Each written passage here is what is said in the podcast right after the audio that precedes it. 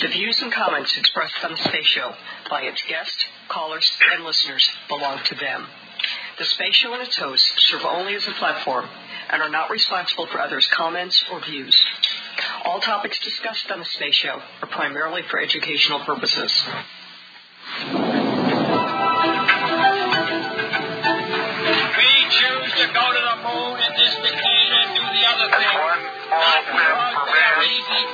But We because have they made are a hard. start. Four, three, two, one.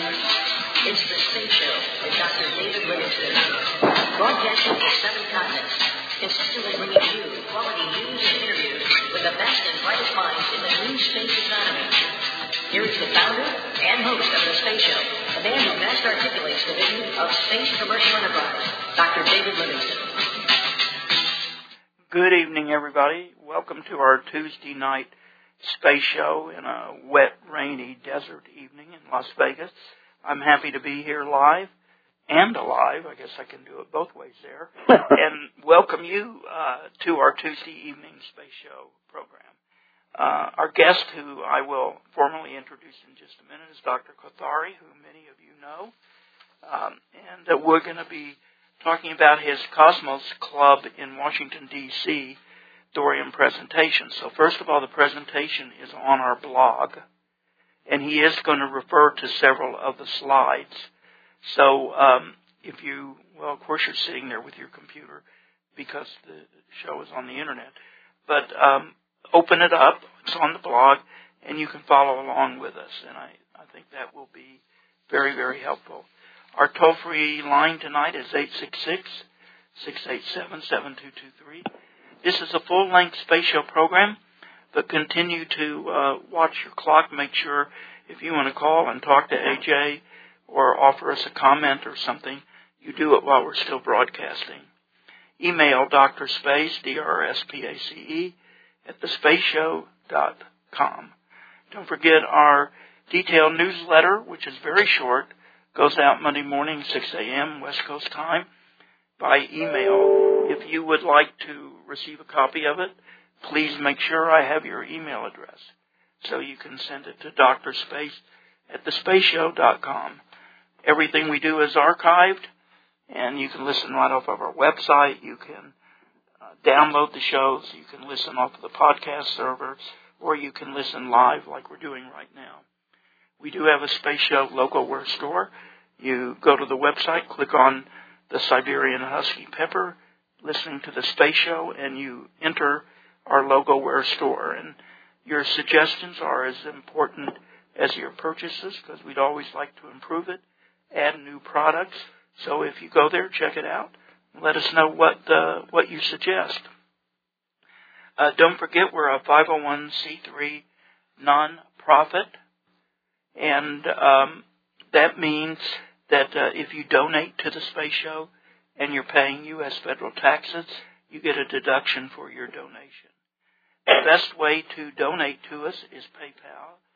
There is a PayPal button in the upper right of our homepage, thespaceshow.com. If you want to use Zelle, you have to have an American bank to be doing it. You use the special email address that goes to our One Giant Leap Foundation Chase bank account, david at onegiantleapfoundation.org.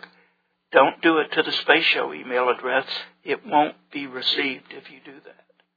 So it's david at onegiantleapfoundation.org.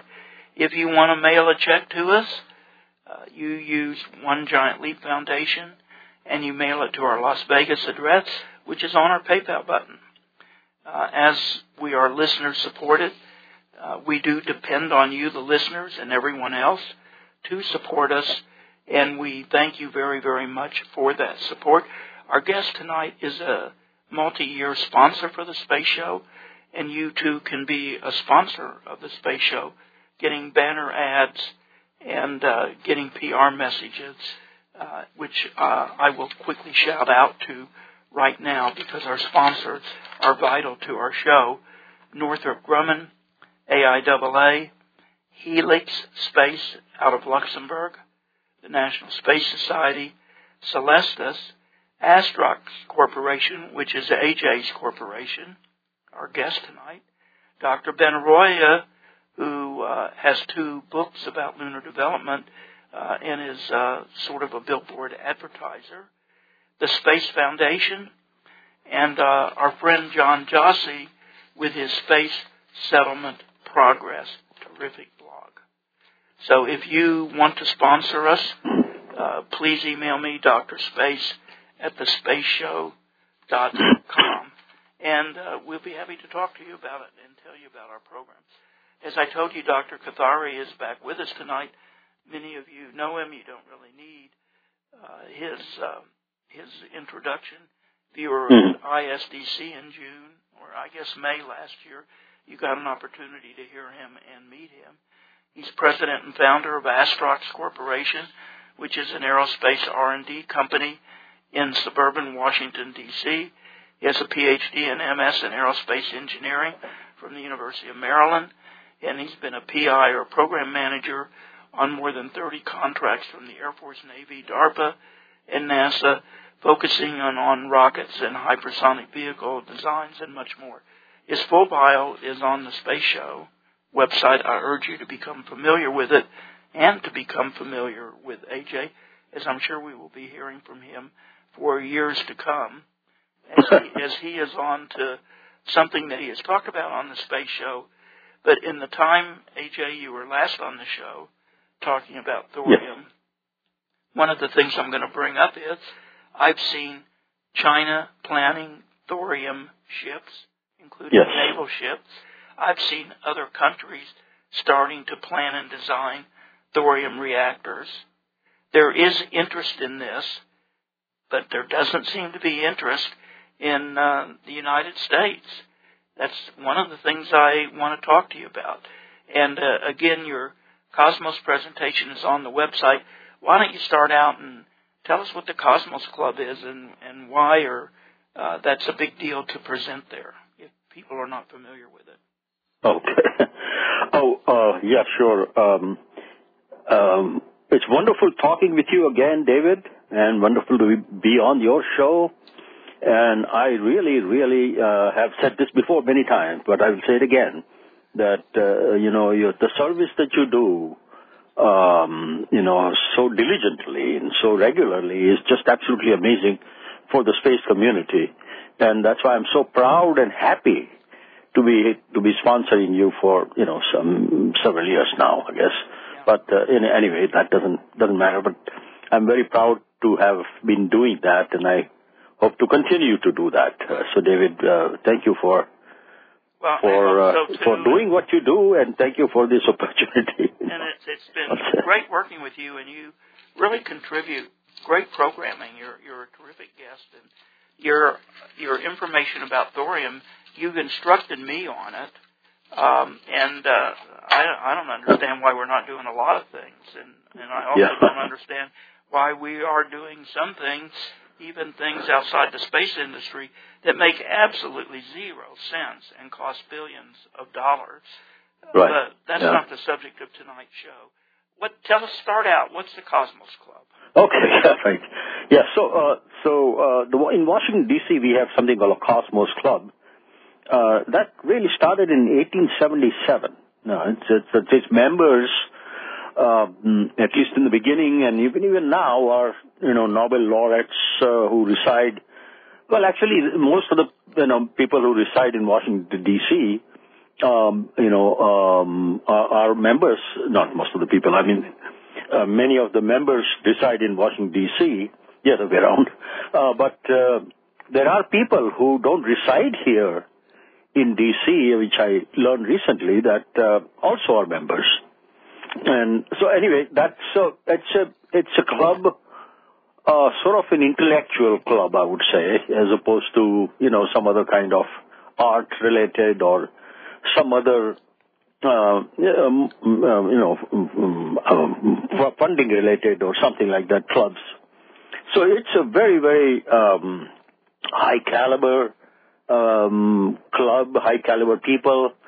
And and in there, there is uh, a Philosophical Society of Washington, PSW, uh, the science part of Philosophical Society of Washington. That actually started in 1871, a few years before Cosmos Club, and it's been going, you know, non-stop since that time.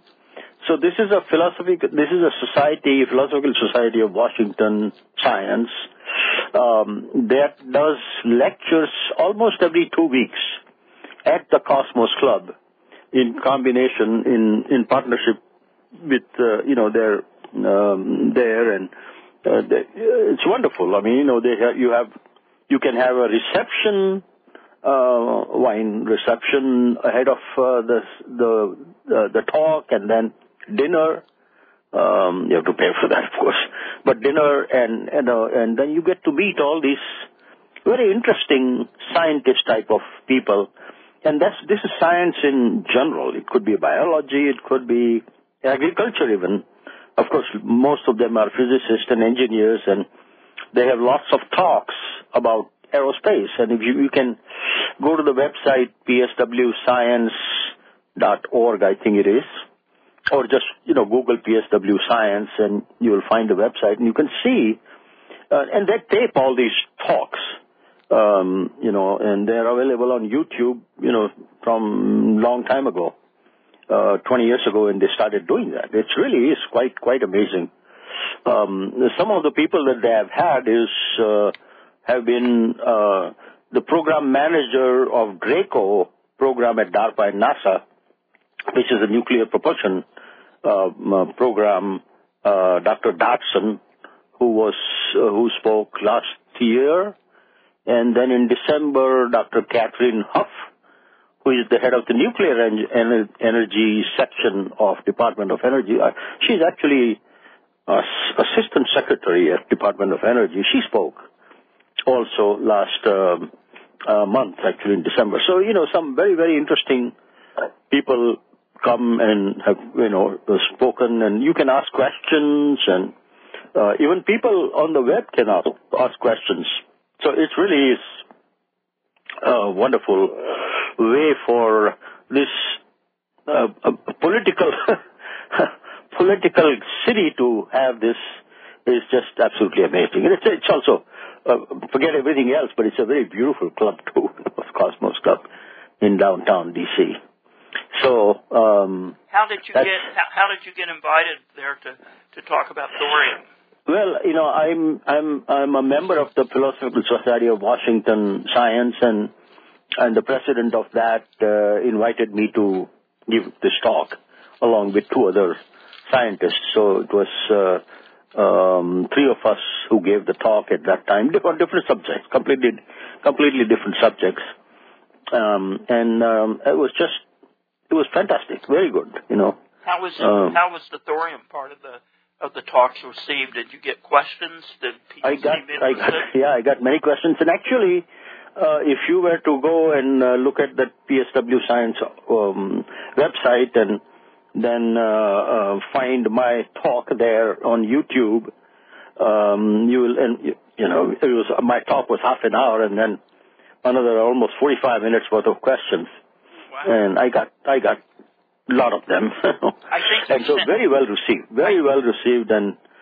people, you know, are still wondering why we are not doing it. You know, it's like what I what you just mentioned in the beginning. I think you sent me the YouTube talk. I should have put it up on the blog, but I'll do it as you're as you're talking. I'll I'll find it and put the YouTube sure. up on yeah, the blog. Yeah, yeah, yeah, yeah. So, sure. um, uh, why are we? Why why as the United States? We have thorium deposits in, in within our border. Why yeah. are we not talking about this as an energy option or possibility for? You know, it's it's absolutely um, stupendously amazing to me because this thing offers so many pluses, an amazing number of pluses. And as you know, the nuclear energy is, is playing more and more important role for net zero worldwide now, you know, in, right. in Europe, and even in the United States, and in Japan, Korea, um, you know, in many places, uh, China, of course. And so um, but this particular uh, idea of thorium molten salt reactor sort of gets rid of some of the problems that we have had with the generation 2 and 3. The reactors that we have today, 70% of them are generation 2, 3, and 3 plus type of reactors, which are mostly pressurized water reactors and and uh, um, know all that. And so when when you pressurize, you have to pressurize the water because you want uh, the water is used as a moderator and a coolant in this uh, generation two, three, three plus reactors. Most about 70% of them, 60 to 70% of them. Mm. And then, uh, and, and the, the neutrons are in thermal, thermal spectrum. And so when that um, happens, obviously the temperature goes up, and temperature, when it goes up above 100 degrees, it will start to boil and create steam. And we don't want that to happen in the core of the reactor, and so they have to pressurize it to very high pressure, like 150 to 250 atmosphere pressure, which becomes, which is sort of dangerous, no? Because that is what created a problem at Chernobyl. That's what created a problem at uh, Three Mile Island and also uh, Fukushima, in a sense, it created that problem.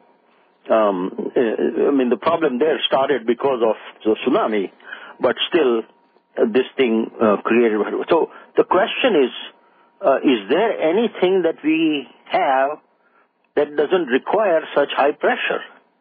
And if it doesn't require high pressure, then it cannot blow up.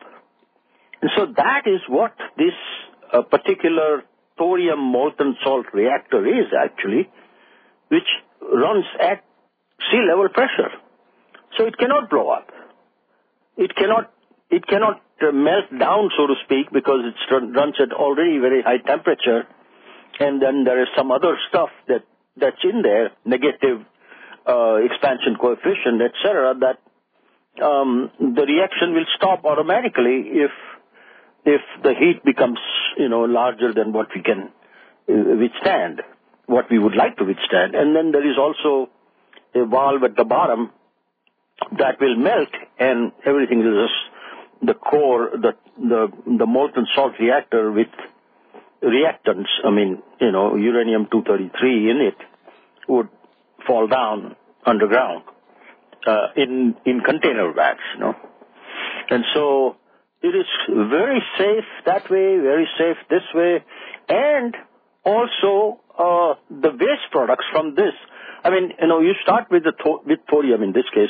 You of course start with thorium, which is atomic weight is 232, and you uh, you inject uh, um, you know uh, attack that with a neutron, it becomes thorium 233, and that decays in 22 minutes to protactinium, which then decays in over 27 days. Half-life. Half-life is 27 days. That means it doesn't decay all of it, but half-life is 27 days or in the other case 22 minutes half-life. And so then the uranium-233 is the one that, that is fissile. And so that breaks up when you attack it. I mean, uh, you know, um, insert one more neutron in it, it becomes um, strontium and xenon. I, I mean, it divides into strontium and xenon. But the thing is that almost the entire uranium, um, thorium 232 that you put into this thing is used up. Almost all of it. So there is no, no, not uh, much waste products unless, you know, you're not 99% efficient or 95% efficient, but almost no waste products. So, you know, it's just absolutely amazing to me that with so many pluses that this thing has, why are we not doing, why are we not going actually gung-ho on this? This can now, um, I mean, the United States itself has 600,000 ton of thorium within our boundary. That thorium, and, and by the way, one ton of thorium is equivalent to 5 million barrels of oil. It's absolutely amazing the amount of power density that, energy density that it has. And so the with the 600,000 ton of thorium that we have, we we will become completely energy independent in this country. Completely, um, we can provide electric, electricity for this country, uh, just for this country, um, for 600 years.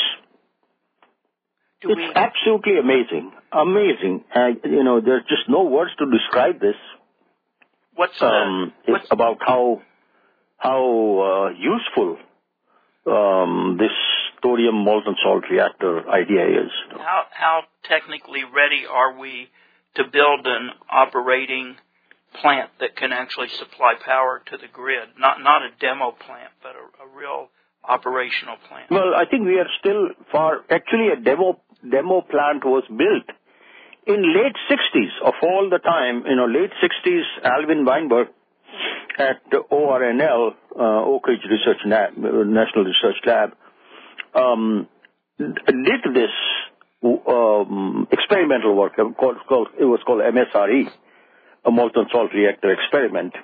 He did that and he ran it for five, four years there more or less continuously. It was shut down in the middle and a little bit and then started again, etc. Those kinds of things. But he ran in about an 8 megawatt type of a plant there for four years. Amazing. So it is not like it cannot be done. It can be done, and of course, you know, we have more, um, we have the benefit of more development that have taken place in last you know, 20 years or so, sorry, 20, 30, 40 years or so, in terms of uh, uh, CMCs and in terms of, um, you know, um, uh, uh, CSIC, uh, carbon, silicon carbide, and all those new um, CMCs that have come, up, zircon OC, all those things that have come available, become available now which were not available in the late 60s. So they did something with, with an alloy, Hastelloy N, and that maximum temperature there was like six or 700 degrees temper- uh, centigrade only.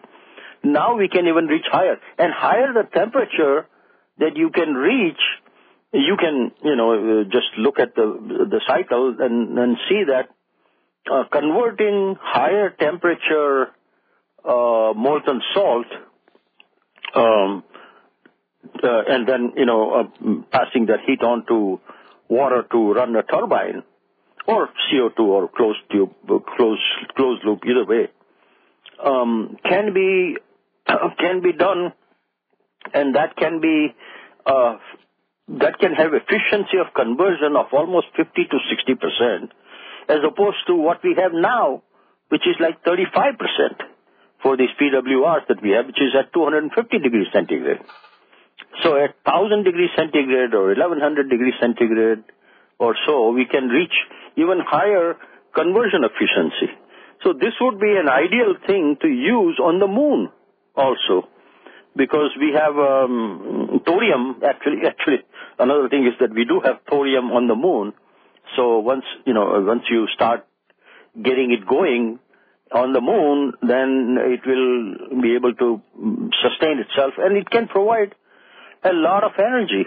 One kilogram of thorium can provide, um, uh, can have a two megawatt, two megawatt plant working there for one year. You know. One kilogram of thorium can have one, one, uh, two megawatt, 2.6 megawatt actually, you know, let's say two megawatt uh, and, and right now, you know, NASA is looking for energy of the order of 40 kilowatt. Now, uh, we are talking, I'm talking about, you know, you can supply 2 megawatt of energy with 1 kilogram of thorium, if we can get, but first we have to get it going well here on, on Earth, terrestrial, terrestrially. And the terrestrially, this is the answer, the answer for our net zero, for no CO2, for no pollution, um, and um, um, almost no waste products. You know, it's it's like, what more do you want? You know? Why why is a power company or or somebody not championing this and and saying they're going to do it. Or we have lots of entrepreneurial fusion companies that are raising money for fusion. Why is there no entrepreneurial thorium? Uh, well, I think that things are changing a little bit. Um, there is a company called Flibe Energy uh, of Kirk Sorensen, which is doing a very very good job in Alabama.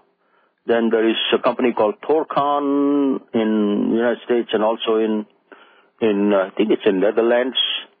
Uh, and then there is a Denmark company company in Denmark uh, called Copenhagen Copenhagen Atomics, which is doing some fantastic work. Actually, they what they are doing, what they are going to do is to produce SMRs. So you know, people mix up between MSR and SMRs. You know, MSR is molten salt reactor, and SMR is small modular reactor. So you can make SMRs, I mean MSR into SMRs also. And and uh, the uh, Copenhagen Atomics has uh, come up with design where they think that they can produce one um, SMR, small modular reactor, using MSR, thorium MSR, uh, um, one a day. Now, I don't, you know, if I if I don't believe one a day number, and let's say that it is, uh, it's a, these are all 100, 100 megawatt um, SMRs, and they're, you know, they'll be lined up together in parallel to provide, you know, one gigawatt of power or two gigawatt of power, whatever, something like that, and you know, electricity. So that's happening in Denmark. Copenhagen, of course, Copenhagen is in Denmark. They are doing it there. Uh, in Netherlands, like I mentioned, um, you know, that's that's happening. And people now are there are a few companies here also getting into it.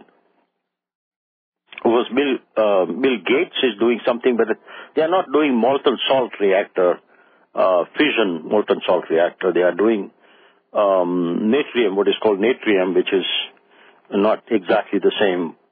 My my point and my real interest and excitement is about this thorium which is dissolved in molten salt, and that molten salt is can be made up of what is called fluoride, which is fluoride, lithium, beryllium compound, um, and then the, the, beauty of that compound is also that it it melts only at about 450 degrees centigrade.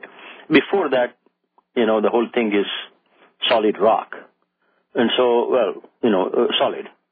So when you melt it and then you dissolve this thorium into it, um, then uh, the, that process can begin. And there are, you know, a couple of different ideas about how that process begins. Double fluid reactor, two fluid reactor, single fluid reactor, etc. Uh, two fluid reactor uh, that Flibe Energy is um, proposing is probably the right one, as far as I'm concerned. Um, and I think Copenhagen Atomics is also doing the same thing, actually. Um, so this really is very much, very close to, very close to being done. And I think that the Department of Energy has started to um, to uh, um, you know um, uh, uh, to to fund um, something in, in their GAIN program, some of these new advanced reactor ideas and designs in collaboration with um, Idaho National Lab, INL. And so it, is happening. It is very close to being uh, is happening. But there are a couple of things that we need to figure out and quantify. And one of them is um, that because of the very high temperature, whether it's 800 degrees or 1000 or 1200 degrees, whatever it is that you can get up to, uh, that the pipes and uh, containment don't corrode because of the high temperature. And so that needs to be quantified. Now, obviously, it did not corrode in case of, um, uh, did not corrode that much at least, in case of Alvin Weinberg's uh, MSRE, uh, the experiment, molten salt reactor experiment. so I have I have a very strong feeling that we'll be able to, you know, um, lick that uh, problem, and if we do, we've got it made. Um, do you see any money flowing into the thorium R&D? Uh, is it noticeable, at, least from your perspective? Not really noticeable, I would say. Um, but um, uh, the the money has to first. I think the money has to come from from DOE or DOD or something like that before investors would be willing to jump in with two feet, you know, with both feet. So that's kind of the the thing that is stopping it right now. Not stopping it, but you know, slowing it down a little bit. But it's going to happen in my guess is within a few years, um, in a big way. Because I mean, it's just the promise of this thing is just absolutely amazing. And a lot of people don't even know the in, investors like Silicon Valley investors and others don't know about it, you know, um, yet, you know. Well, and so they probably they will. They probably don't see a return on investment yet. I would imagine. Well, no, return on investment will be huge. I mean, can you imagine that if we can just oh, the other, other problem is going to be that this will dislodge the current um, PWRs and current, uh, you know, PWRs meaning the, the, the, you know, whatever reactors we already have and which are being built elsewhere and everywhere, it will dislodge that. So there's going to be a lot of uh, resistance to uh, resistance because of that. But you know, physics is going to win out sometime or the other. It has to, you know. Um, it always does. You have a question from uh, Todd in San Diego. Sure. And he says, can thorium be used for rocket propulsion? Um, I've been looking into that, and actually, if you were to go, if you have the slides open, if you were to go to slide number 18. Okay. You will see that. Do you see that? I'm on slide 10. Hold on. I'm, I'm yeah. getting there. Listeners, if you are opening the slide, all right, I'm on 18. Space propulsion and power. Space propulsion and power, right, right. yeah. So here, uh, what I have done here is that, uh, excuse me, I took the New Glenn's design, upper stage design, basically, and, and I designed that in my, uh, our proprietary code called Space Site that we have here at, at Astox Corporation. So I designed that stage in there uh, that you can see in the left-hand side picture on the top, top right. That is the New Glenn's upper stage, basically. Okay. So in here you can see that we have a, a green uh, tank, which is the LOX tank, and then we have the other tank, which is the hydrogen tank. In this case, obviously, uh, they are using CH3. Uh, I'm sorry, uh, BE3 as the engine, which is the hydrogen hydrolox engine, which is what New Glenn is going to use for the upper stage. For the lower stage, for the first stage, of course, they're going to use Methalox, uh, CH4 and LOX, and that's uh, BE4. That's you know more recent development.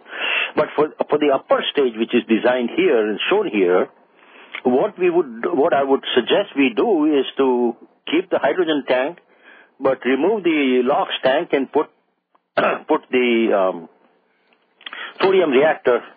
Um, oh, well, actually, uh, uh, by the time you um, put this thing, is that it's a uranium 233 uh, reactor. So uranium 233 reactor is is would go into that green area, and the, the um, um, uh, ISP that you will get with this, if it can go up to 1200 degrees centigrade, is approximately 667 seconds.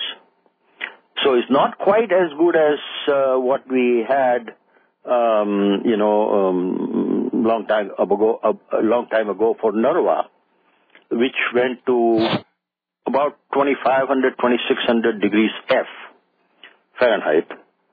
And so this is, this will be less than that. This is like 1200 degrees centigrade, which is about 1500 degrees K, which is 25, uh, approximately whatever, 2600 R or 2000 F. So it is less, because of that, the ISP will be less than that one, which was, which was like, uh, NERVA got ISP of the order of 850, 860, even 870, up to, up to, up to that, approximately that number.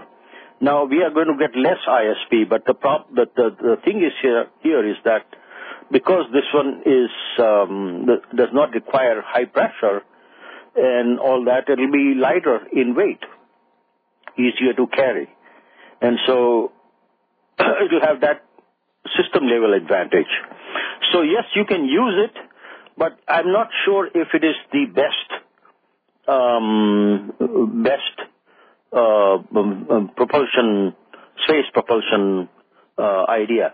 My idea here is, as you can see on the left, uh, that you use this in something that goes to the moon as a second stage, of course, and then you can repurpose that TMSR, which is on the right-hand side of the, of the picture, repurpose that as an energy producer and a heat producer.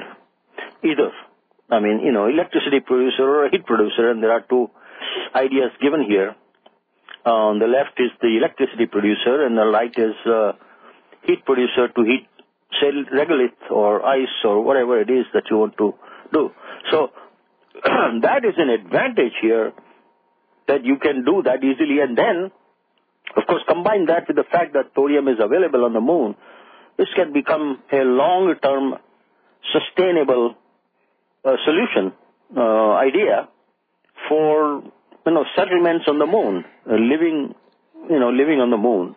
And I'm not talking about living there permanently or anything like that. My my point has always been that you go and live there for uh, you know, a few hundred people go and live there for a few months and then come back and then some others will go and take over and, like, that. And other people also, of course, they get, get the benefit of that, but also don't suffer too much from low gravity and all that, um, uh, um, possible, uh, possible scenarios that we don't know enough about at this point in time.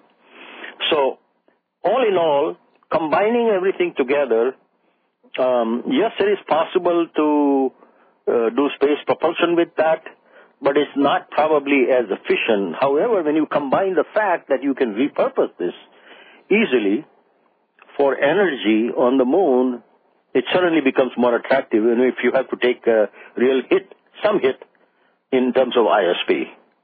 Um, I hope that that answers the question. Uh, you have a you have another email from Bill. But first yeah. of all, uh, listeners, our telephone line is opening, opened, and we'd love to hear from you. It is area code 866-687-7223, and then you can continue with email, drspace at thespaceshow.com. Bill in Denver says, where on earth are thorium deposits? Are they in China? Are they, or are they in easy access countries? Uh, let's see, go to slide number six. Slide number six has all the availability. Where is, where is thorium available? Thorium is available more or less in almost all the countries, you know, in different amounts. But where, in, where in the U.S. would it be? Oh, so it, thorium is located in monazite mines, actually. Uh, it comes out along with monazite mines. And monazite mines are in many places, uh, especially, I think, Midwest and other places also, which I do not know much, you know, exactly about. But uh, there is 600,000, 595,000 estimated ton of thorium located in USA, and most of it coming out of the monazite mines. And uh, in this picture itself, you can see here, yeah, what it looks like, and um, and uh, um, well, whatever. You can see that. So India has the most. Are they doing anything with thorium? They are doing, but they are not doing molten salt reactor either. I think they are not doing it correctly. You know, I mean, they are being a bit, so, bit stupid about this. But China is. China has actually a, a lot more than what is listed here, 100,000. China has a lot more than that. And China is actually, uh, has given permission to have an operational uh, they did the experiment with uh, thorium molten salt reactors, and apparently it was successful because they've given permission for them to go operational about three, four months ago. They did that, and about a month ago, if you can go to now slide number uh, 19 you can see that China is proposing actually to build an ultra-large nuclear vessel designed to achieve zero emissions, says Beijing. And China unveils plans for largest ever container ship powered by thorium molten salt reactor. So China is already getting on this bandwagon. Why we are not doing it is just totally beyond me at this point in time you have a caller on the line, and maybe oh, the caller yes, can tell us sure, why we're not yeah. doing it. uh, huh? Hi, caller. Who are you? Where are you? Thank you for your call tonight. Uh, this is Marshall. Uh, I think the answer is bureaucrats. And uh, my question is, uh, Starship is supposed to be able to put 100 metric tons into space. Uh, how uh, powerful, how many megawatt uh, thorium reactor could be launched into low Earth, Earth orbit uh, with that kind of launch capacity? Uh, hmm. You know, I uh, I have a very very rough number here, which is you can see in let's see what is the slide number here, 17, 16, 15 slide 15, and you can see that this is a 26 megawatt thermal thorium reactor size, and the weight of that is, I cannot see it too well, the number here, but, uh, but, you know, it's less than 10,000, it's about 4 or 5,000 kilograms.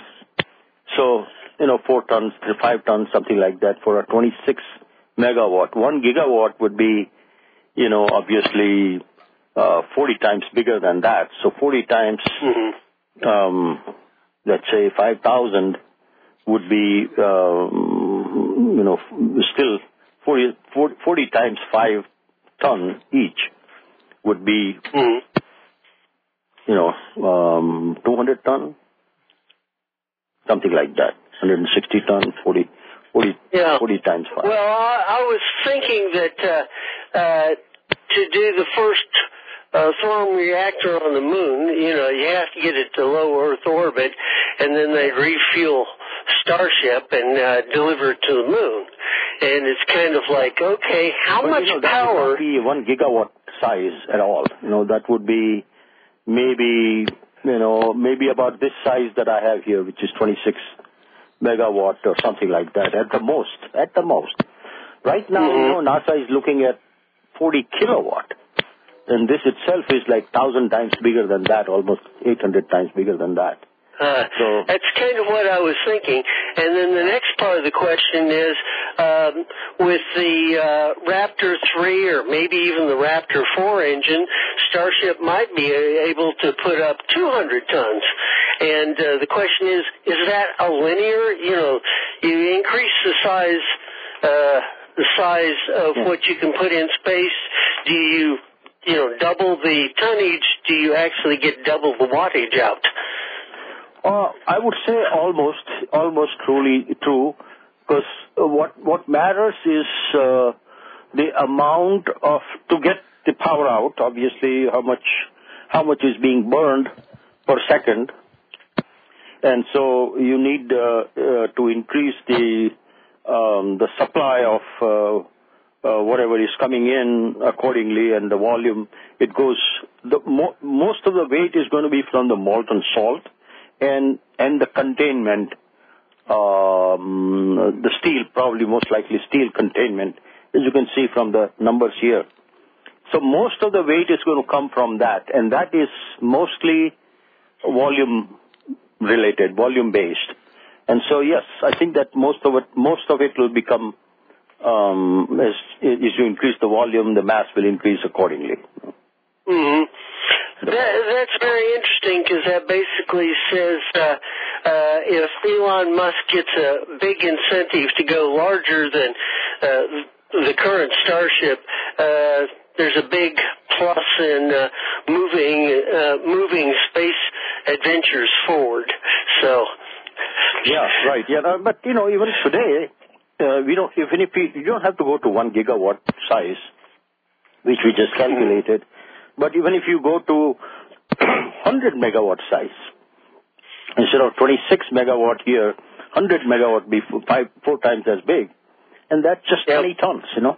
And that 20 ton is Mhm. absolutely no problem for Elon Musk Yep. to put on the moon, you know. Yep. Uh, that's all I have for today.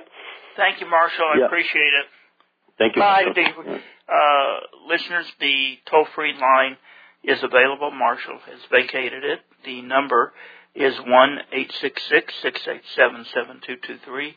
If you would like to call and talk to AJ, and um, I have here it comes, AJ. I told you I would read this if it, if somebody brought it up. So uh, Kim is in Atlanta. Mhm. And Kim says, um, it's amazing to me that the green movement and the Mhm. people behind net zero and all of this won't do what is essential, easy, and available today to rapidly achieve net zero, which would be to work with nuclear power, i.e. nuclear fission. And there are safer reactors. Just look at what happens in France. Mhm. So my question to you is, we're getting energy from terrestrial solar, from terrestrial wind. There have been people on the space show, guests, that have said there have been incredible improvements in technology. So now terrestrial solar and wind is incredibly economic, although I've not seen that on a wide scale basis. Mhm. And then there are the advocates for space solar power that just had a tizzy fit over NASA's space solar power report that wasn't as, Mhm. as positive as they would have liked it to be. And Mhm. then there are the fusion people that say that they may be break even within five to ten years, and then all bets are off for how fast they can ramp up. And now you come along with thorium. Where are we going to get our future energy from? And what is the best plan to move forward, given we seem to have lots and lots of options, although maybe some of these are not really options at all. Can you comment on our energy puzzle? Yeah, absolutely. Uh, good question. Um, I would I would say that uh, as far as the terrestrial solar and, and terrestrial wind is concerned, uh, both interesting options, but they cannot be um, upscaled, scaled up enough for us, for the world, or even this country to become completely uh, net zero and and all that without having to go into creating a lot of uh, um, large uh, uh, problems, creating infrastructure uh, blades like turbine blades, etc., and and uh, solar and all that. Um, now, you know, remember that the fus- fusion energy that I mentioned is one million times greater, one million times greater than chemical energy from, say, hydrolox or methane LOX or RP LOX or whatever it is that, that chemical rockets use. A million times more per kilogram. This is a gift that God has. These are all three, three primordial elements that we have on this world. Only three. Thorium, uranium, and plutonium, which were created at the beginning of Big Bang, basically.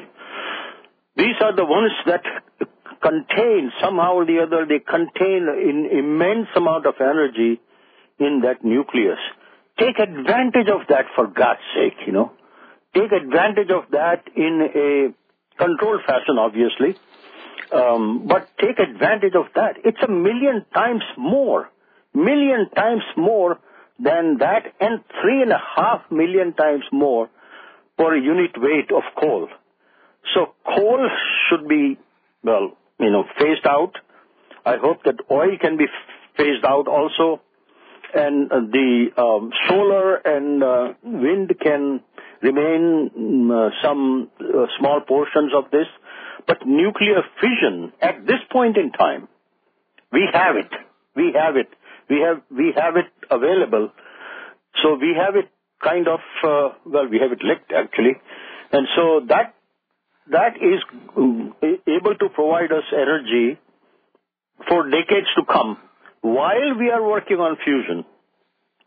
At this point in time, as far as I'm concerned, fusion has, uh, even the one that was done at the National Ignition Facility, NIF, um, was not a controlled chain reaction. And obviously, in terms of the wall plug energy, it was, you know, um, 300 or 200 times less than what came out of the wall plug. Right. Um, et cetera. So those things, if they are solved, very good. And, and, and if they're not too heavy at the same time. I mean, my, at this point in time, it looks like the weight for those things are very heavy. Thorium molten salt reactor is the lightest possible fission reactor that you can have. At zero pressure, no pressure.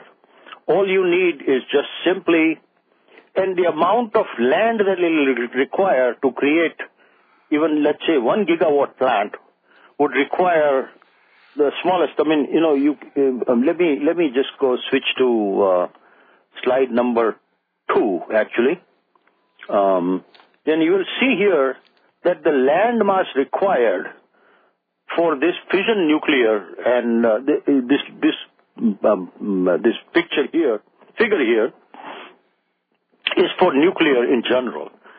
And actually, the thorium will be thorium molten salt reactor will require even less than what what's uh, shown here for nuclear.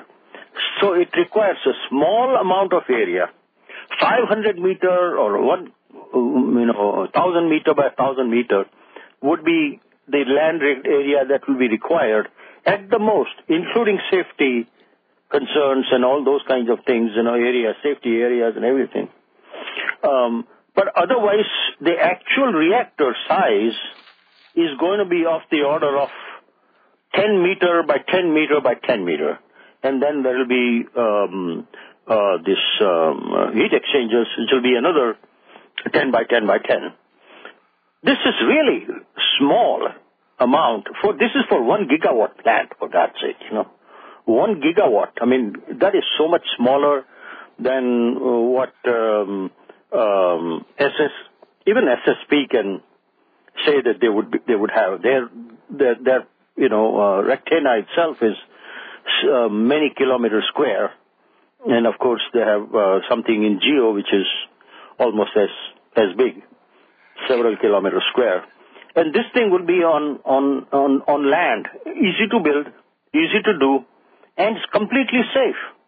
So I see absolutely no um, no other, well, I mean, the, the path that I see uh, as uh, the answer to the question of the listener is that uh, we could we could do um, with uh, maybe 50% uh, thorium nuclear or something like that, and 20%, 30% with other nuclear at this point in time in this country.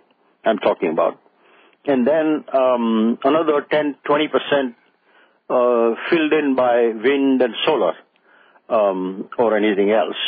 But, you know, wind and solar cannot do the things. But, I mean, I really would like to, you know, move the coal out, move um, maybe slowly, slowly move out the fission, all these electric vehicles that we are talking about having, that would be a good thing to do. Yes, I agree. The electric energy for that, where is that going to come from? If that's going to come from coal and fission powered plants, what is the point? There is no, there's no uh, real um, advantage that we, we have gained except, you know, localized. Well, what does the energy take to mine the ingredients for the batteries and everything else? Where is that energy coming from? Which one?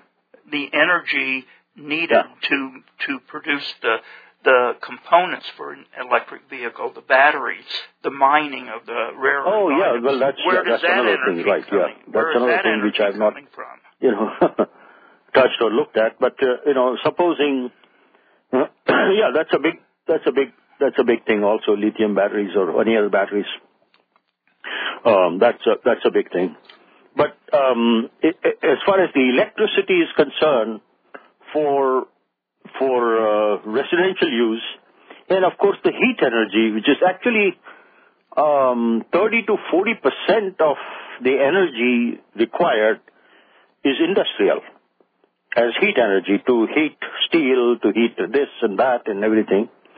And all that can be done with this heat from molten salt reactor, Uh, which cannot be done with uh, with the power uh, PWRs because the temperature doesn't go up that much. Temperature there goes up to only 250 degrees centigrade. You know, in, in that too in the boiling water. um, and here the temperature goes up to 700, 800, 1000 degrees, which can be used by all these industries too. so, so- um, listener Kim sent in an addendum to her email. Sure. And uh, Kim said, I'm still not getting it because you have to spend money to get the thorium and put it into the format to work. For space solar power, for example, the sun is shining for free, and all you have to do is get it onto reflectors or onto a transmission system and beam it back to Earth. It seems to me it shines 24 7 regardless of the climate, regardless of the weather or anything, and it's free. How can you compete with anything that is free? Uh, that's absolutely not correct. Um, that, um, first of all, thorium is very, very cheap because, like I said, it is actually thrown out when you dig out the mines, some monazite mines, and the thorium that comes out is thrown back at this point in time. So it's it's very, very cheap. It's uh, it'll cost thousand dollars per kilogram of thorium, which will give you 2.2 uh, megawatt plant for for a year. Now, um, as far as as far as the sun shining and all that kind of a thing is concerned, um, yes, but you have to put up all those uh, big SBSP structures up there. That's not free. Sun is free, but getting all the structures and then maintaining them so that uh, if a me- meteoroid hits it or anything that is bound to happen for something which is several kilometers uh, square kilometer um, in area is bound to happen. Maintaining that and all that is going to be horrendously dangerous in that radiation environment, that geo, and also um, quite uh, you know expensive, of course, obviously. So it is not free. What is free is, of course, the sun which is shining on Earth terrestrially. So that I have, uh, I have a different take on that. I think that that's probably um, a reasonable, a reasonable idea. That um, hey, you, the sun is already sending this rays, its its rays to the to Earth um, 24/7 anyway. So you can take advantage of that. That's fine. Um, but as far as the comparison with SSP is concerned, I disagree. Uh, listeners, there is still time if you would like to call, and we would like to hear from you. One eight six six six eight seven seven two two three will get you right into AJ, and you can continue to use email, Doctor Space D R S P A C E at thespaceshow.com. Uh, Bob in Salem, Oregon says, have Uh, you ever... before I answer that Yeah. email, um, there are there is one uh, one and one or two slides that I, I I mean I wanted to go through all the slides, but I obviously am not going to do that now. Right. but there is one slide that I do want to um, to go through with everybody. Um, that's slide number ten. Okay. So possible advantages. All right, let's go do it. Let's go do it now, and I'll read the email later. Yeah. Okay. So, for, first of all, thorium, which is uh, thorium-232, 90 atomic number, is abundant on land. It is three to four times more abundant than mined uranium, which contains only 0.7% U-235, which is the one that fissions actually, and 99.3% is the uranium-230. So actually, the one that we can use for fission which is the thorium, which fissions, you know, which can, can fission, all of it can fission, it's 500 times more abundant than uranium. So, so that ratio is huge. Then uh, thorium is fertile but not fissionable as is, so it is also not radioactive to touch. And actually, I carry a thorium pellet in my pocket sometimes, and I did that with the Cosmos Club at the Cosmos Club. Uh, it of course goes without saying that no CO2 emissions are created when the production of this is being done. Uh, pollution in China, in India, etc., is really shortening the healthy life of millions. And the pollution that comes from burning fossil fuel, including lots of coal, which is really a sin. Um, the TMSR will work at close to sea level atmospheric pressure, which I mentioned already. So no high pressure dome needed with associated threat of blow up on malfunction as we saw in Fukushima or Chernobyl. This is a huge positive. Conversion efficiency to 50 to 6%, 50 to 60%, which also I mentioned. And also there is an inherent negative reactivity coefficient, temperature expansion effect on salt for fission. So if it, if it becomes too hot, then the molecules will move away from each other, or the atoms will move away from each other, uh, and then um, the, the fission will slow down. And so it has a negative reactivity coefficient. It will burn 90 to 99% of the thorium fuel into safe and even medically useful byproducts, which is one of the slides will show that. And system that can be refueled, it can be refueled as it operates. Right now, these PWRs have to be shut down for several months, and um, um, this thing doesn't need to do that at all. It's just continuously being um, being operated. Um, thorium is the only element that can work as a breeder reactor in thermal neutron spectrum, and it can also be designed to start using up the current U-235 waste products. That's a big deal also. So it can, it has all these possible advantages, and there are some disadvantages, which is the next slide.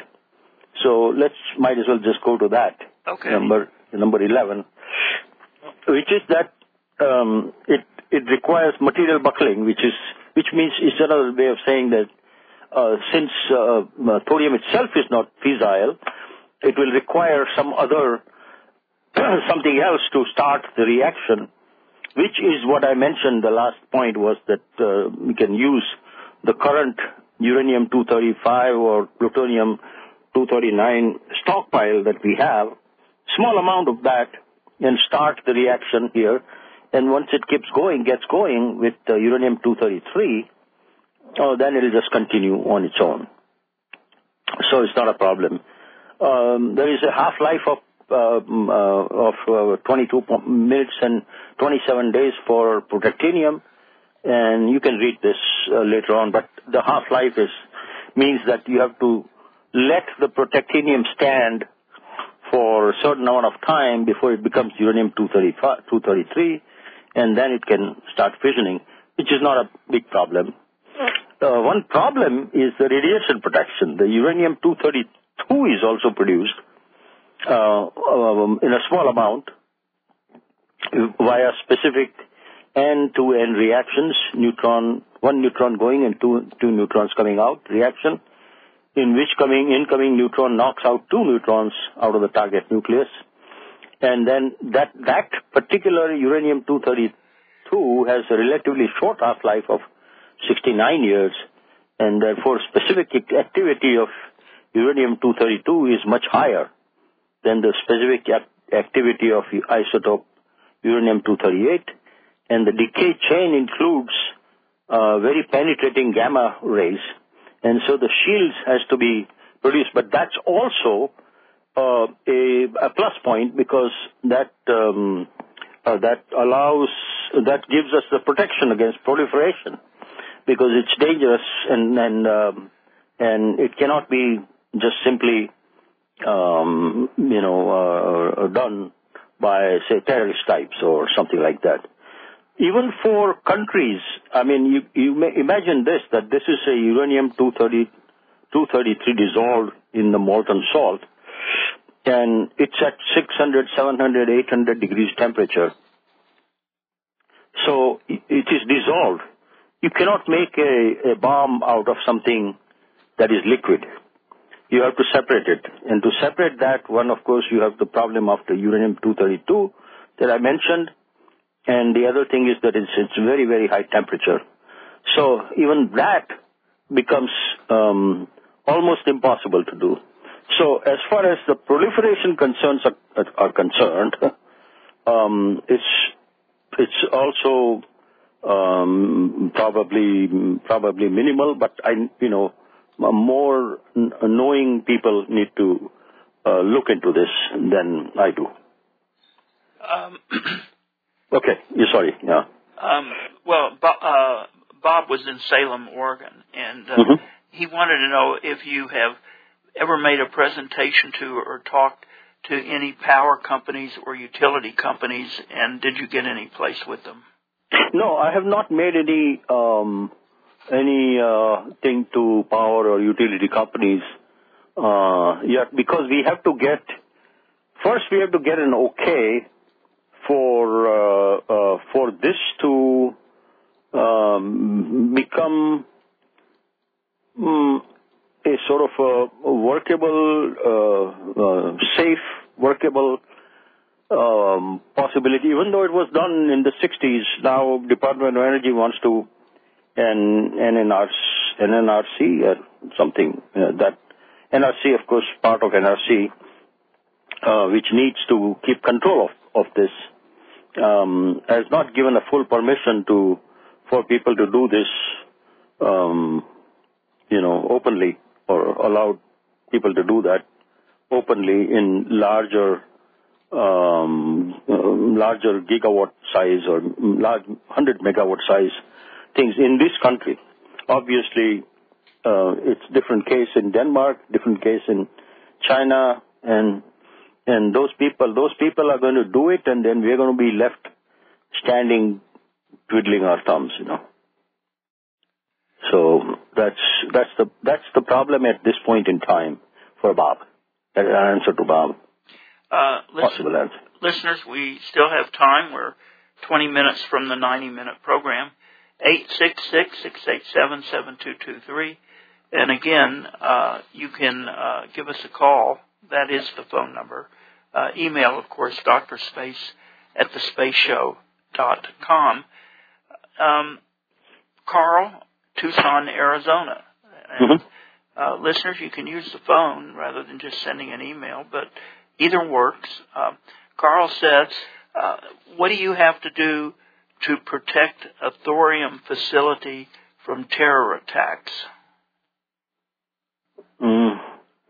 Well, I think we have to probably because of the fact that uh, we don't have high pressure domes and possibility of explosion, etc., that a terror attack by an airplane or something like that that has been that has uh, been, uh, I guess, demonstrated or at least tested in the past on this, you know, PWRs.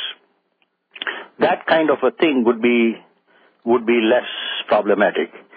Second, secondly, um, we have to do the same thing that we do with this, um, to begin with at least, to do the same thing we do with these nuclear plants that we have right now, PWRs. We have, uh, you know, many in this country which are which have been very safely protected, very safely protected from any terrorism or terrorist incidents for last 50 years. And so I don't see anything anything different here at all. Uh, is it as, from my own knowledge, is it as much of a target of terrorism as a nuclear fission plant? Uh, uh, well, like, like, I said, no, it would not be because it is really, um, you know, it's it's not something that you can uh, take out. It's not like plutonium that you take out from from a regular PWRs, right, and then make a bomb. Uh, plutonium in that case is in solid form, right? Right. It's in it's in the rods, so you can take out the rods and you can take out the plutonium, etc. Here it's not like that. It's uh, 700, 800 degrees temperature molten salt. It's a liquid. And so, you, and if you if if it falls below 450, which it can very easily do, once you take it outside, it'll become solidified. You can't use it. So it just really is much safer um, than the PWRs, current PWRs. And its size is also much smaller than the current PWRs. Carrie, Seattle says, when you talked about thorium on one of your earlier shows, listeners said that there was a history of thorium having been used in weapons designs it can it be used to make a nuclear weapon? Uh, do you recall that listener's question about using thorium in a atomic or hydrogen bomb? I don't forget what it was, but obviously it could be used as a weapon. Yes. Uh-huh. Yes, it was. It was actually used as uh, there was a uranium 233 bomb that was um, that was uh, you know exploded um, obviously, uranium-233 in that case was in solid form, you know, that they produced from thorium-233 or 232 or uh, whatever else, however else they produced it, but I presume from uranium-233. But that was not a molten salt reactor produced uranium-233. That was uh, solid. You have to, as you know, you know, for any nuclear bomb, they are all solid, and they are all, um, they will all require, of course, fusion bomb is different, but um, they also require um, ways to to bring um, bring the things together very fast, so the chain reaction, fast chain reaction, can occur. In that, in this case, obviously, um, uncontrolled chain reaction uh, that can occur, which did happen with the uranium-233 bomb, but that was solid uranium-233, which was all put together to make a bomb. Now, the, the beauty about the molten salt reactor is that it's not in solid form. And uranium-233, when it is produced, it's produced in liquid form. The way it is produced is that the thorium, uh, thorium-232 is dissolved in this FLiBe um, and then imagine a reactor with a core and then a blanket around it. That blanket contain, contains thorium uh, FLiBe um, salt, of course very hot, you know, 500, 600 degrees temperature. And then there is a core which is which is in the middle, um, and the core has uh, graphite rods in it, and of course molten salt in it. But however, the thing is that uh, the thorium, which uh, which um, you know you somehow you introduced another neutron into thorium, let's say from plutonium 233 waste product uh, from that I mentioned, um, then it becomes uranium 230, uh, sorry, thorium 233. Then then uh, that becomes protactinium, and then you have to separate that protactinium from thorium 232 uh, by chemical processing in line or outside, and then let the separated protactinium stand by itself for 27 days or month or two months for it to become uh, uranium-233 through beta decay. That is the one when it is produced, the uranium-233 which is produced this way is never in solid form. It's always liquid. You cannot make a bomb out of that. So that that also um, really is really quite uh, quite interesting and safe in that way. So yes, the bomb has been built and exploded, but these molten salt reactors, um, in this case, would be molten salt dissolved uranium-233. So it's not a bomb making um, bomb making possibility there. You know, if that answers the question Um, that she asked. yeah, probably it does. I, I have another email. Mhm. Listeners, I'm still pushing for you to use the telephones tonight, 866-687-7223. So um, this is Randy. Uh, Randy's also in Tucson, Arizona. Mhm. And he says, optimistically, AJ, Mhm. what would be your timeline from now to deployment of operational thorium reactors for grid power in the United States? Oh, good question. Um, I think that that is a very good question, actually. My my guess, my um, yeah, my estimation would be that it would take um, three to four years to uh, really prove out the um, um, you know the smaller parts like corrosion due to uh, high temperature of the CMC that I mentioned or or Hastelloy N that I mentioned to prove that out was just kind of Hastelloy was pro- proven out to some extent at that time in the late 60s. And so now if we do this, do the same thing with CMC, we can prove it out probably within three to four years and then create a 100 megawatt uh, or or even uh, micro reactor size um, plant first, which is you know something of the order of 10 megawatt first. Uh, that can be done within a few years after that, and the operational that will go into the grid uh, would come after that. This thing is, you know, this thing is very, very attractive for micro reactors, very attractive for SMRs, small modular reactors, and of course, very attractive for um, large 1 gigawatt or 500 megawatt or 1 gigawatt type of plant, which can feed uh, the electricity. So my guess would be, I would say, uh, 10 years, I can do it in 10 years. Uh, is this How would it something that individuals could have to generate their own power? Um, well, yes, I, I guess so, yeah, because I said micro reactors. So, you know, if you were to do micro reactors of, um, uh, you know, small size, um, then, you know, you can keep that, keep that in your, well, I guess I, I would say that because of the radiation protection problem, I would probably, uh, shy away from suggesting that for personal use type of thing until we can solve that problem. I don't know. I do not know the, answer to this to this uh, very well, but I think that I think that um, someday those problems will be solved and we can have micro reactors that can be used by on the base on on uh, on a DoD base.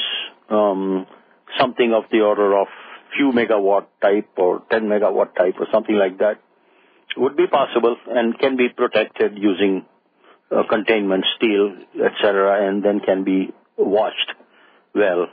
Uh, for personal use, I don't know if I would do that at this point in time.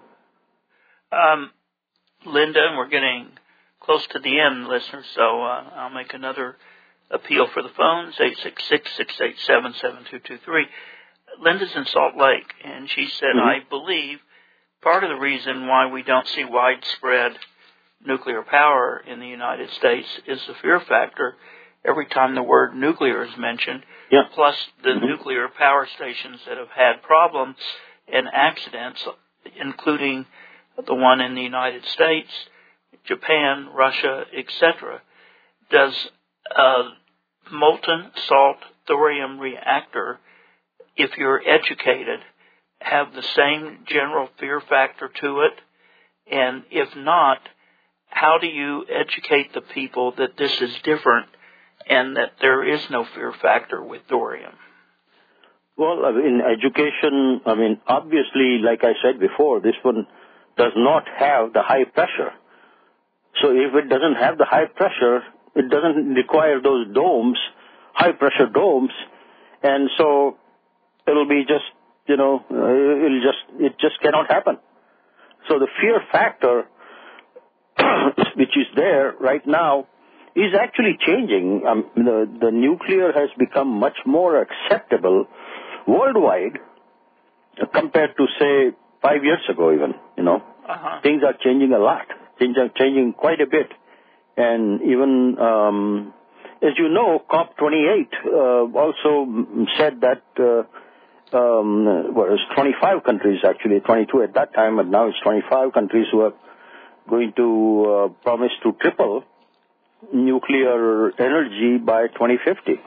It should be actually faster than that, but uh, at least uh, they have said that, and that is obviously an indication that the fear factor is uh, much less now than before. And there will be some people who will continue to shout from the rooftop, but I think it's just ridiculous to do that when we are suffering more from um, pollution, suffering more from um, you know the climate problem, CO2, and all those that, all those types of things, and of course the energy deficit problem is going to be even you know more severe very soon. We need to do this right now. We need to do this as soon as possible. This is really a this is a this is the solution really. Well, the solution at this point in time. in the in the eight minutes remaining, what is your path to getting the solution going? Well, I think that my path, uh, some things I cannot talk about right now, but, uh, you know, um, because they are in the offing. Uh, but, you know, it needs to go to, um, first, first we have to make sure that the high temperature corrosion problem or neutron um, uh, um, corrosion problem um, is that one something we can live with or something we can uh, which is minimal or minimized or minimal. And actually you know Copenhagen atomics and people like that say that um, they can and they think that it can I mean they are going up to 700 degrees centigrade. They're not going to 1200 but even even at that temperature they are saying that all they will do is to swap out uh, the plant that they are, you know, uh, the SMRs that they are building after eight to ten years. you know. So, you know, I mean, all these things are quite possible. It's just something that we should not be afraid of at all. It is, um, it is actually an amazing solution. Amazing solution. Does And we, does our NRC have the the same kind of control over thorium that it has over? Yeah, they have control over yeah all the nuclear, including including this thorium. But thorium is waking up people, you know. Uh, is NASA awake to it at all? NASA would be awake to it, but like I said, mm, it's not the most attractive uh, solution for uh, space propulsion. No, but they want to have a research or some kind of a station on the moon. They want to have that, right? Yeah. So for that, I think that this would probably be be um, be useful, and it'll be thought of when the time comes for them to need something which is in a higher um, higher uh, energy demand level.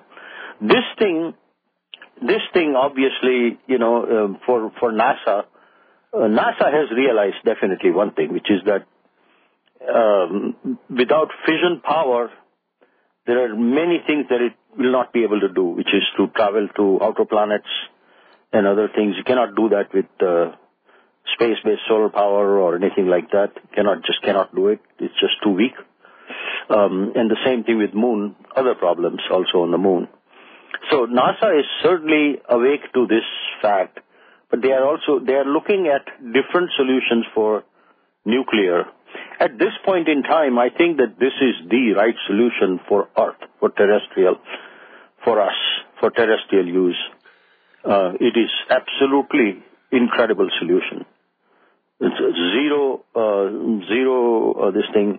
And I want, if you want to, um, um, uh, just show something here, let me show slide number 15 and 16, uh, the Copenhagen, um, uh, some brilliant, uh, this is slide number 16, which doesn't have a slide number on it, but 16 is called some brilliant TMSR designs. Right, I see it. And, uh-huh. Yeah. And you can see here on the left bottom, uh, the SMRs that I was talking about, that Copenhagen Atomic has 100 megawatt SMRs lined up like that, you know. Uh-huh. And uh, that'll, you know, s- supply immense amount of power, you know. And their their idea, which is above, is called onion reactor, and it's a little more detailed to, you know, to uh, show that.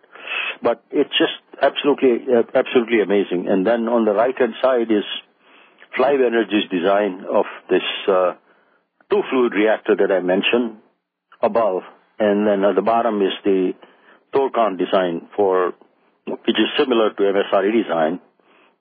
And if you go back one slide, you will see here that the amount of coal that is required, um, which is shown on the left-hand side uh, bottom, is huge per day. That's and and the amount of uh, thorium required is just minuscule compared to that, you know. And on the right-hand side, you will see the coal plant compared to the uh, the actual molten salt reactor plant. See how much smaller it is Uh-huh. for the same 500 megawatt plant, you know, size. Um, listeners, AJ is going international with his discussion, although it'll be a brief one, with uh, Batchelor in Hotel Mars tomorrow on uh, the CBS Hotel Mars, which of course has a substantial global audience with CBS Eye on the World.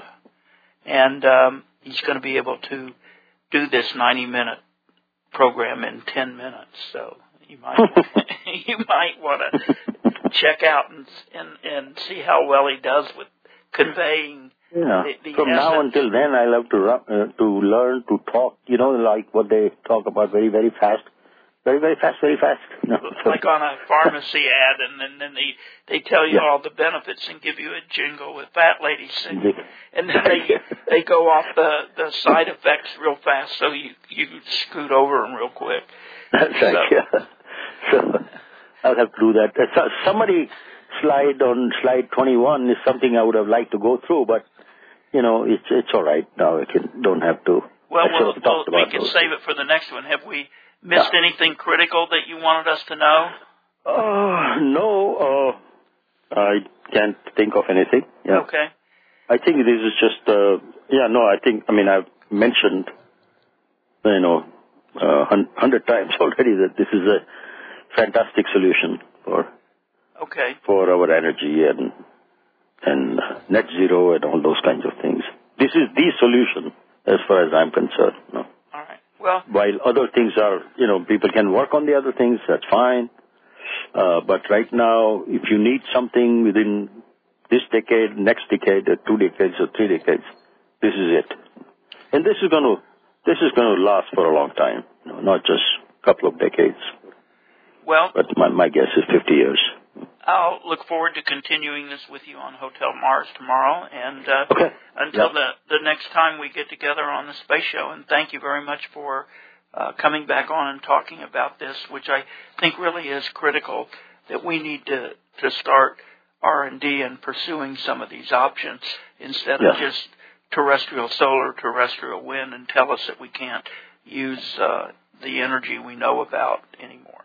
So, yeah, um, yeah. you know, because uh, terrestrial solar and terrestrial wind's not going to cut it. And I think we all know that. It's not going to cut it. No. And yet they're mm-hmm. taking away or taxing to death our existing energy, which we still need. So. Yeah. Right. Yeah. Mm-hmm. All right, AJ, okay. my friend, I appreciate it. Uh, have a okay. great week coming up, and I look forward to seeing you soon in Maryland. And uh, we will. Well, yeah, I'll see you soon, but I'll probably, you know, be talking with you tomorrow again. Uh, at four o'clock, right? Know. Yeah, well, yeah, he'll send yeah. a Zoom link, but then it's all business, and Batchelor is doing most of the talking. Right? So. Yeah, Batchelor. Yeah, right. Yeah. All right, we will be in touch, and I'll talk to you later. And listeners, thank you uh, for Marshall's phone call and for all of your emails. It's the beginning of the week, so everybody have a great week. Keep it safe, healthy, as always. Keep looking up, and uh, we will be back with our next live space show program on Friday of this week. And uh, make sure you want to hear it because Friday is Ian Crawford in the UK with his uh, article, which is behind a paywall and copyrighted. But I will post the arc, the uh, abstract to it on the significance of there not being any ET settlements or colonies being found or discovered. And um, I do have a copy of it, but I'm not allowed to share it. And Sunday, Charlie Chafer is back with us from Celestis. And then uh, everybody's love to hate guy, Bob Zimmerman, is back on Tuesday, February 27th. So have a great week. As I said, keep looking up. Good night from oh, this, uh, just one thing. Uh, yeah. Next time, I want to talk about um, using Falcon Heavy, a um, couple of flights of Falcon Heavy to get to the moon fast before China does. we we wanted to add talking to the uh, uh, talking about the moon tonight, and we didn't get to it. So I'll look at the schedule and I'll send you some some dates after the the Maryland gig, maybe yeah. later in April or something, and sure. we can talk about uh, your Falcon Heavy moon plans. Yes. Okay. All right. We'll talk to okay. you soon. Take care. Everybody you, have a great week. Good night from Ajay David and the Space Show.